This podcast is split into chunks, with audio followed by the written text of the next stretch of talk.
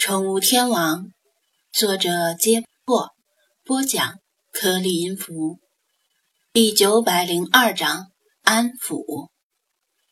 如果不是处在如此剑拔弩张的状态，如果张子安不是乘坐一条轻飘飘的充气船，而是身处航空母舰里，被三头大小各异的小须鲸包围，应该是一件令人很兴奋的事儿。不过他这时候实在是高兴不起来。雄性成年小须鲸护花心切，刻意想在雌鲸面前表现自己的勇猛，以赢得家人的青睐。而张子安的小船就成了他表现的对象。半成年小须鲸接力阻拦，多少有些效果。雄性的攻击稍稍减弱，但仍未完全放弃戒备的姿态。一旦有风吹草动触怒它，它很可能再次攻击小船，而且这次可能就不是警示性攻击，而是直接攻击了。形势一度陷入了僵持。张子安不打算继续僵持下去，赢了这场冷战对他没有任何意义，输了可就惨了。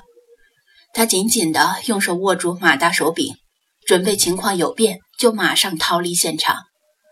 他之所以没有马上逃离，是担心马达启动和螺旋桨转动的声音会打破僵局，激怒雄鲸。说明书上写着，这台电动马达极速是十二公里每小时，跟玩具差不多。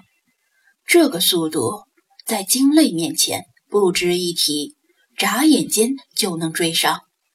张子安处于进退两难的境地，不应该说是退退两难。进是不可能进的，只能期待小须鲸说服这头和他没有血缘关系的雄鲸吗？谁都不喜欢把命运交给其他人决定，更何况是一头鲸。张子安绞尽脑汁琢磨着有什么办法能够摆脱这个尴尬的处境。空着的那只手一划拉，碰到了扔在水底的水下扬声器。对呀，我怎么把它给忘了？他一拍脑门，刚想起来，是话录了一段音，本打算是安抚那头巨鲸的，告诉他面前这个人是好人。不会伤害它，那么这段录音应该也会对这头雄鲸有效吧？他赶紧取出水下扬声器里的存储卡，换上新的存储卡，将扬声器置入水下，启动开关。以扬声器为中心，人耳基本上听不见的低频声波在海水里扩散，速度。远胜于声波在空气中的传播速度。张子安紧紧盯着雄鲸，心里暗暗祈祷世华好歹能靠谱一次。几乎就在声音刚刚开始播放的同时，三头小须鲸就有了不同程度的反应。等声音播放了两三分钟之后，刚才还气势汹汹的雄鲸已经彻底放松了戒备。身体舒展开来，懒洋洋的划水，肢体语言表示他的战意消失了。而那头雌鲸则变得更加轻松，跟半成年小须鲸一样，漂浮在水面缓缓游动，灰黑色的脊背几乎就在冲锋艇旁边起伏，居然有这么立竿见影的效果！张子安顿感惊讶。简直太神奇了！看来世华说他能够跟鲸交流，不是在吹牛。既然已经安全，那就不用急着撤离了。他也放松了不少，瘫在船里喘粗气。说起来真丢人，刚才差点吓尿了。同时也令他更加感觉到冲锋艇的脆弱，顶多也就在近海逛逛，想要再驶远一些，纯属作死行为。就算没有遇到鲸鱼，一阵狂风吹来，可能就翻船了。他拿起望远镜，仔细观察了一下那头雄鲸。他跟母子俩一直保持着适当的距离，既能在出现危险的时候及时救援，又不会令他们感觉有压力。他的身上有数处伤痕，都是陈年伤疤，像是自然形成的，可能是与其他海洋生物搏斗中留下来的，当然，也可能是在跟同类的搏斗中留下的。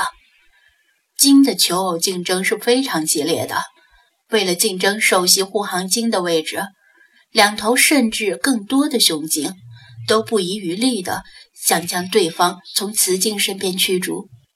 那怎么来判断输赢呢？就是看谁的身体更加强壮。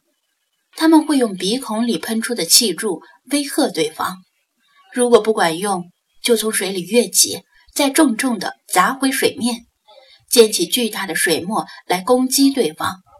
如果威吓和水沫攻击都不管用，那就用他们庞大的身体互相剧烈撞击，看谁先承受不住，谁先灰溜溜的逃离。两头十吨左右的雄鲸互相撞击，力道足以把一艘小型渔船挤成扭曲的麻花。由于鲸尸之类各种寄生虫的存在。成年鲸的身体表面并不像看上去那么光滑，在撞击中，它们可能会伤到自己或者对方，但不会造成致命伤。这头雄鲸身上的伤痕，大概就是它在求偶过程中实力的证明。当然，目前表现得无比痴情的雄鲸，一旦播种成功后，就会马上变身为拔屌无情的渣男。提起裤子，拍屁股就走，把怀孕、生育和哺育的任务全部交给雌鲸。张子安饶有兴趣地观察了一下小须鲸母子俩的互动，不过他们的身体大部分沉浸在水下，只能看到他们的脊背。很遗憾，没有水下摄像机，此时他们在水里游动的优雅姿态完全看不到，只能凭想象。雄鲸游得有些远，在大约四五百米外巡梭，像是在为他们警戒。张子安看了看表，今天出门时间不短了。再说，天上乌云低垂，随时可能下雨。试航的目的已经达到，还意外的见到三头小须鲸，可以说是圆满完成任务，差不多可以掉头返回岸边了。之后给冲锋艇放气，还有收拾东西，还需要额外消耗一些时间。小朋友，我先回家了，你们玩的开心些。他趁半成年小须鲸浮出水面时，拍了拍他的侧背，跟他道别。虽然他的体型比他大得多，但从年龄上说，毫无疑问是小朋友。他仿佛听懂了一样。恋恋不舍地甩动尾巴，将一些水花溅到船上，就像是不愿与小伙伴告别。小须鲸虽然不是群居动物，不喜欢与同类结伴而行，但张子安毕竟不是鲸鱼，不在此列。没关系，我以后会经常来看望你们。只要你们听到之前的声音，就能知道是我来了。如果来的不是我，可别靠得这么近呢，他叮嘱道。但可能他们听不懂如此复杂的句子，而且他们似乎有些心不在焉儿，突然变得焦躁起来，不安地扭动身体。怎么回事？他们怎么了？肚子饿了吗？